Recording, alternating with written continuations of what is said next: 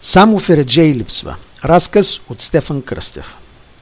Щях да си глътна езика, като я видях. Как е преминала през целия квартал в този вид? Почти полуноще и стрелите започват от 10.30. Бронираните полицейски коли се оттеглят малко по-рано, а снайперистите от спецслужбите по това време са слезли от покривите и шмъркат лунни кристали заедно с водниците. Скъпа, истинах. Ама какво има? Възползвах се от промоцията. Погледът е толкова очуден, че би разголил повече, ако имаше на къде. Ти си гола. Не съм. Права беше. Имаше горнище на бански костюм и прозрачно копринено на метало. Гледа ти се лехата. Как пък ми хрумна това леха? Тя се засмя, аз едва не се разплаках. Е, и пъпът някога е трябвало да бъде скрит, бедрата да не се откриват, голите гърбове са скандализирали. Ами и фереджетата? Остави сега фереджетата. Между другото, искам да ми купиш. Костюмът е завършен, ако сложа фередже, но парите ми стигнаха до тук. Значи липсва ти само фередже? Да, фередже. С фередже и гола. Леха, завърши мисълта ми. Да, гола леха и задни части. Иронично го казах, но едва ли го осъзна. Ама забелязвам, че си и боса. Бутуши не трябват ли?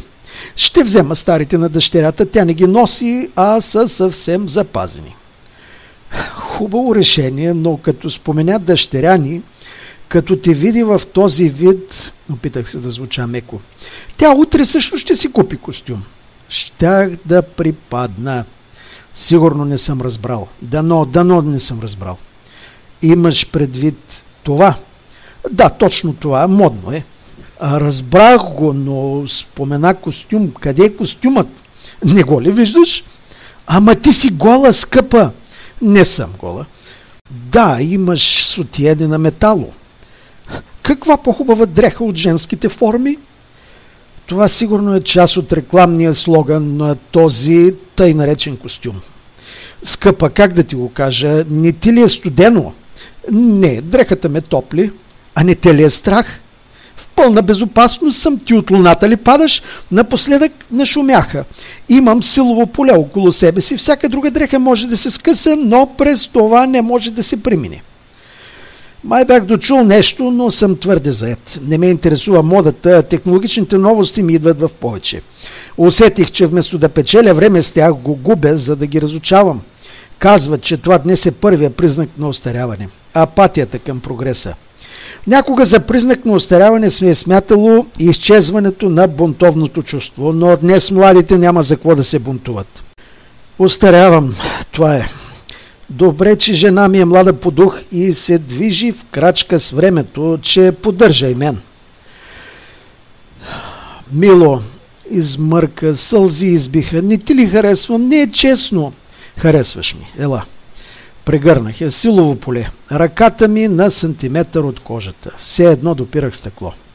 Остави ме, засмях се. Аз съм старомоден, сигурно съм прекален моралист. Не, игриво ми рече. Не си моралист, разюздан си, скъпи, похотлив, като миналото, в което живееш. Тази дреха е измислена за моралистите, за нас, тези, които сме новата вълна на световната моралност, която ще запази човечеството. При ми. Идва ми гола. Говори ми сега, че искала да опази човечеството. Не те разбирам, признавам си. Виж, ние държим на съпружеската вярност. Кои вие, скъпа, които обличаме този костюм? Погледнах я. Прилича на жена, която държеше на съпружеската вярност. И какво му е на този костюм, попитах. Силовото поле може да бъде дезактивирано само с парола, но само от домашния компютър. Жена с такъв костюм не може да прави секс в офиса, в хотели или където и да е другаде. Приплака ми се. Исках през уикенда да излезем сред природата. Изглежда прочете мислите ми, защото се засмя. Е, костюмът може и да се свали и да се облече като нормална дреха, когато пожелаеш. Но когато една жена излиза от дома си с костюма, е ясно, че няма намерение да прави секс. Хубаво ли е това или лошо? Много ренталско ми звучи. Освен това, ама скъпа, това е лудост. Защо, мило? Ами, ако на работа ти се е, допишка, да речем, или нещо друго, избухна в смях. Дрехата е направена много интелигентно. Тя пуска всичко отвътре навън, а не допуска нищо отвън навътре. А хигиената сред физиологичната нужда електронен душ. По-често от това не може да бъде пълна дезинфекция. Всичко е премислено, значи рекох с разбиране, но продължих да предчувствам неприятности. И предчувствието не ме измами. Сега отивам да взема един старомоден душ, топля водичка, ти ме чакай. Целуна ме после плочета и подскот си отиде до компютъра. Започна да бие по клавишите. 5 минути, 15 минути. Нададе писък, ръцете й трепереха, извикаме, каза ми паролата на брахя. Силовото поле не падаше. Може би хакерска намеса. Ама не може. В договора пише, че дрехата в гаранция ще я върна утре. Тя е в гаранция, ама на мен тази нощ ми се правише любов. И е на мен, но как да го кажа, опитах се да я успокоя, но тя изпадна в още по-силна ярост. Много съм възбудена в този вид. Всички ме гледаха, никой не може да ме пипне цял ден така. Чаках, чаках, чаках този момент. Разбирах я, трябваше стоически да го понесе. Това е индианско мъчение, разкрещя се. Ще ги убия, ще ги осъдя, ще ги разоря и ще станем милионери. Разреда се. Пригърнах я, силовото поле пречеше да почувства и прегръдката ми. Поне можехме да се целуваме. Няма нужда да се замисляш много, за да си сетиш, че изневяра е възможна и при този костюм. Има ли сърцето желание, нищо не може да го спре, но не исках да казвам точно сега на скъпата и без друго беше много разстроена. Неприятностите не свършиха на другия ден. В магазина огледаха гаранцията и се съгласиха, че костюмът може да бъде заменен, но първо трябва да изчакаме техници, за да видят дали не могат да го поправят. Било предвидено в договора, ама кой да чете ситните букви? Колко време трябва да чакаме? До седмица ще ли да дойдат, а ако не, костюмът ще бъде заменен. Трябваше да я купя успокоителни. Седмицата мина. Взех си отпуска. Никак не ми харесваше техници да ровят по жена ми. Не, че се съмнявам в професионализма им, но представете си картинката. Само чакахме. Отидохме, тогава продавачката ни обясни, че има нещо нередно с костюма. Бар кодът се оказал фалшив. Този костюм не бил произведен във фирмата им, бил пиратско изделие. Но аз го купих от тук, това е вашият подпис, ето. Момичето се съгласи. Обясни, че ни обвинява. Просто някъде по мрежата е било внесено произведено отвън изделие и в момента тече разследване. Любимата изпадна в истерична криза. Трябваше да дойде полиция и бърза помощ. В спешното възникна следния проблем. Не можеха да й бият успокоителна инжекция. В паниката успя да се изтръгне от ръцете ми, грабна един скалпел и се опита да го забие в сърцето си. Естествено не успя. Лишена беше дори от възможността да се самоубие. Наложи се да я вържим. Представете ли си страданията й? А моите? Представете ли си как две жени в бели манти връзват жена в невидим костюм, а тя се гърчи и крещи? Искам да правя любов, искам да правя секс. Останалото, което говореше, се мъча да забравя и тя самата не го помни.